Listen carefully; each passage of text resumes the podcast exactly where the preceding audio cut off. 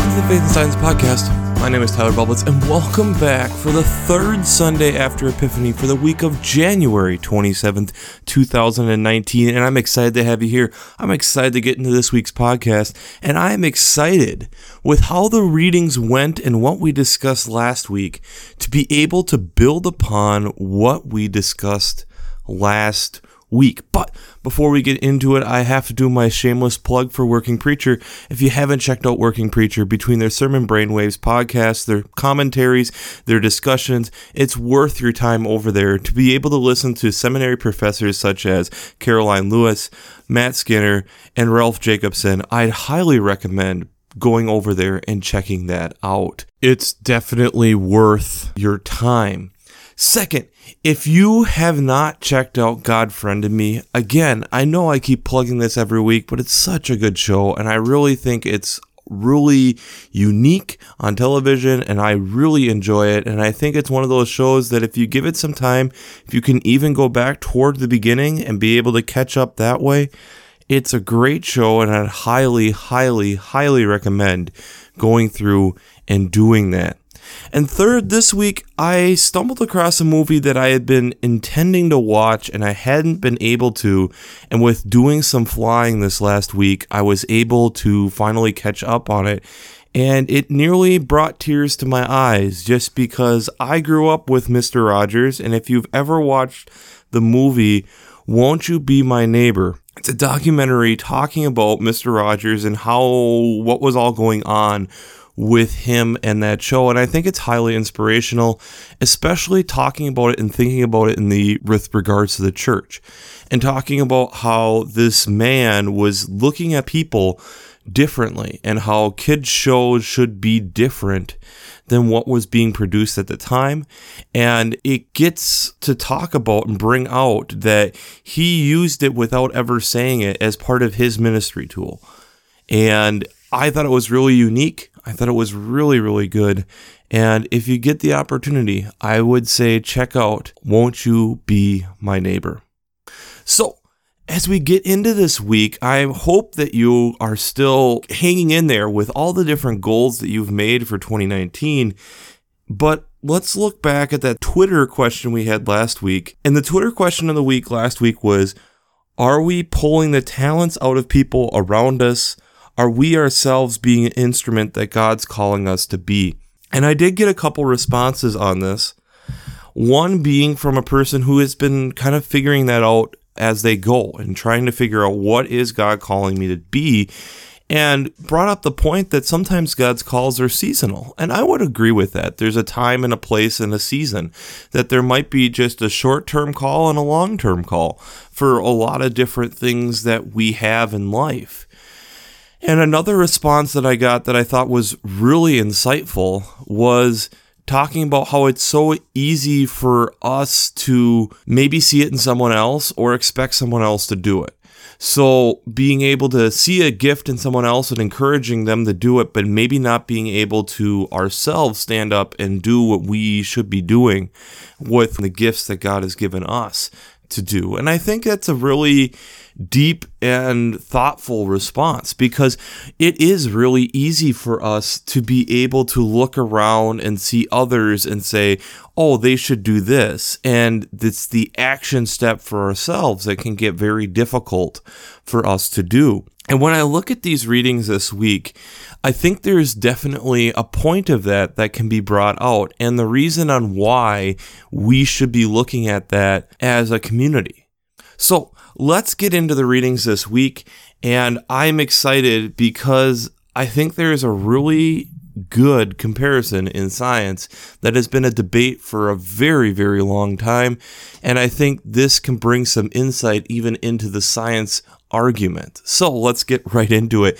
The gospel this week is out of Luke chapter 4, verses 14 through 21. And this is the comparable to what we listened to last week.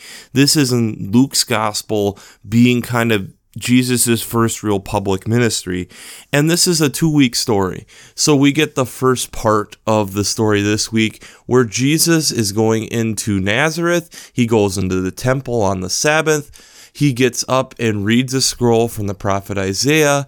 The Spirit of the Lord is upon me because he has anointed me to bring good news to the poor.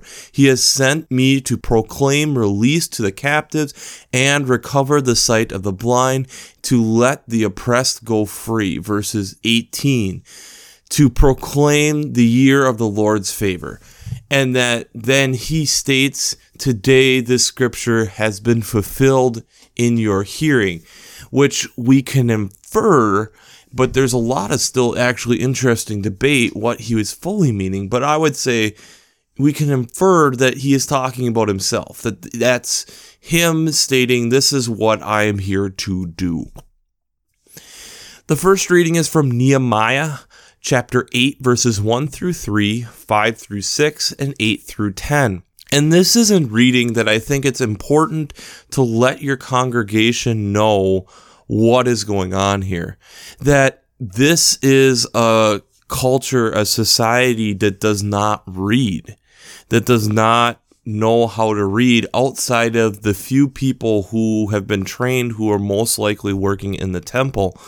So when Ezra here is opening up a scroll and is reading it to the people, which is the main objective that we are picking up, is that these people are just soaking in even this book of the law because this has been lost and has been refound to them, and that this has been able for them to be heard so that they can understand the gift of God and what He's trying to do for them and how important that is. And so this is a reading that it shows the hunger that people have for the scripture.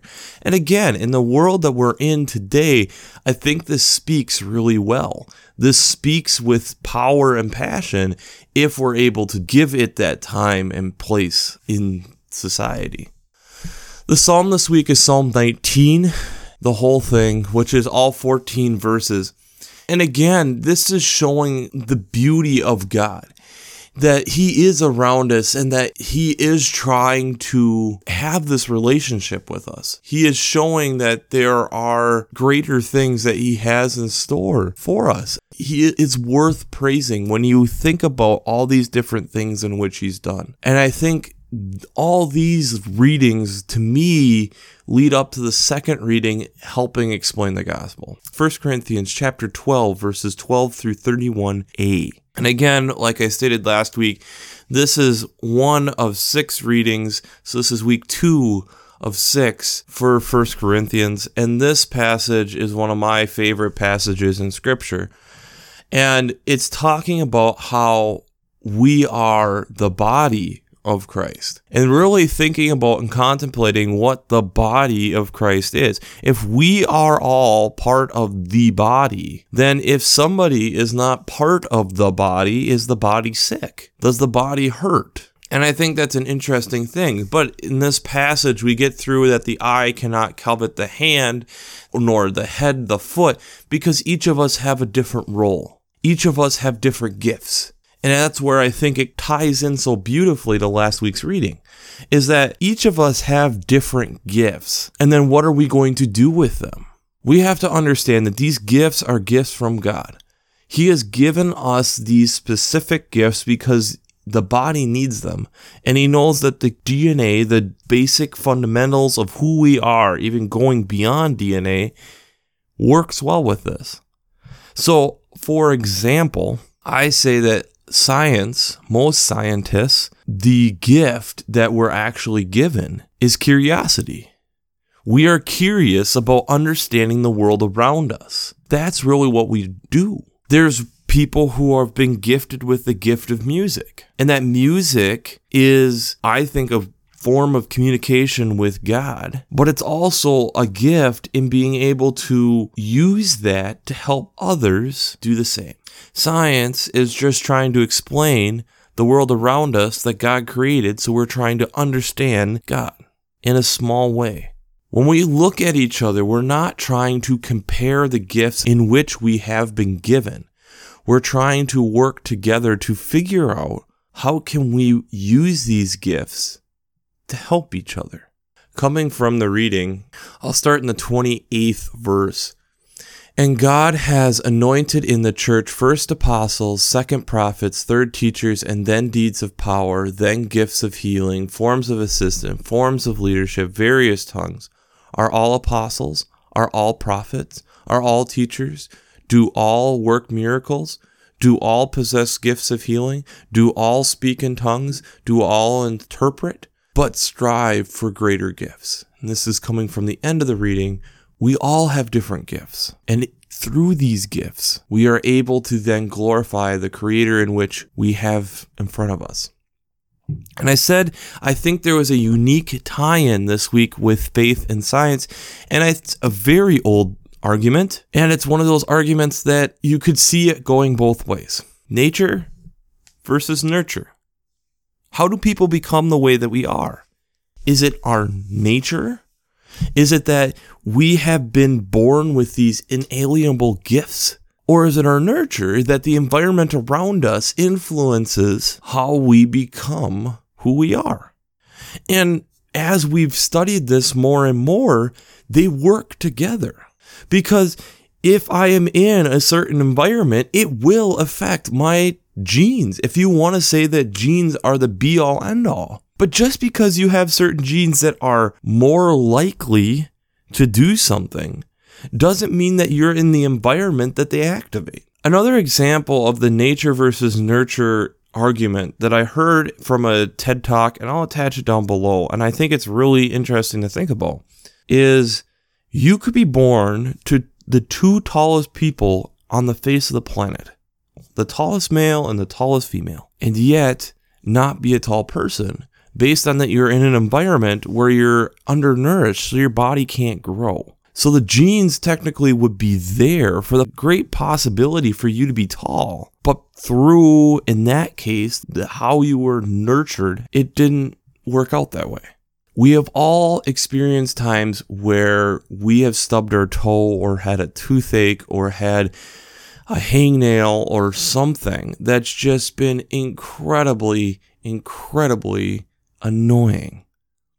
I know for me, one of the examples that I've had in my life was I was in college and I would notice toward the end of the day, every day, my foot would throb. My one toenail would just absolutely throb. I would then, at the end of the night, after I took my shoe off, it made a big difference, but it still hurt. And I was in college. I was miles from home and didn't want to go home to just do that. Was going to wait till break. So I started working on it and figured out how to somewhat relieve the pain and went home and found that I had an ingrown toenail and I had a fourth of an inch to a half inch spike going into my foot. And so after walking around on that all day, by the end of the day, the body, as I was slowing down, started to show me that pain that I had. And it was just very, very, very painful. It just didn't feel tolerable. And so I was glad that I was able to have, you know, the in office procedure to remove the section of nail that was causing the problem. But we know in that case how much pain that can cause. When you accidentally hammer a thumb or a finger or you have something like that go on you can't function the same way. If we are looking at the church as the body then our role should be to be able to figure out what each of us has to help the body what is our goal? Are we the hand? Are we an ear? Are we a nose? Are we a mouth? Are we a foot? Are we a femur? Are we a rib? We have to think about and work on that. And that ties into last week where we're bringing out those elements. We have to be able to work together to bring out those elements. Because again, if the nurture is not right, we won't see it which then is saying we as the body are not doing what God has intended this person to do. We aren't pulling that potential out of someone. We as the body are called, and part of our calling is to encourage each other, to help pull that out. I'm dealing with youth ministry, and it's one of the things that I think about a lot is I see potential in kids but I know what can I do? What can I help this child do to start pulling that potential or help them realize the gifts that they have? and what they can do with those gifts.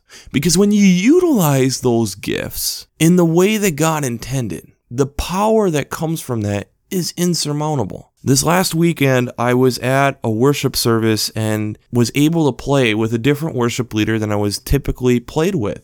And the person who played, who led the worship team, you could tell had been doing this for an extended period of time. She was very passionate about what she was doing, and it made my job as a percussion player a heck of a lot easier because there were certain things I didn't need to do because she was just doing it. It made my work easier. It made the work of the body easier.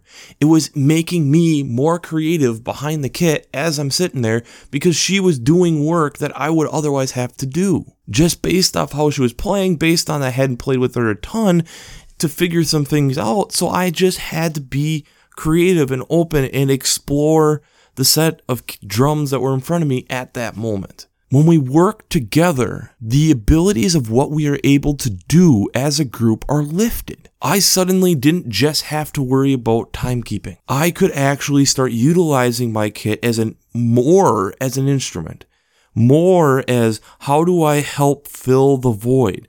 When we're playing How Great Thou Art, and when I hear the thunder roll, I have time to actually try creating thunder on my kit. That's what we're looking for but in people.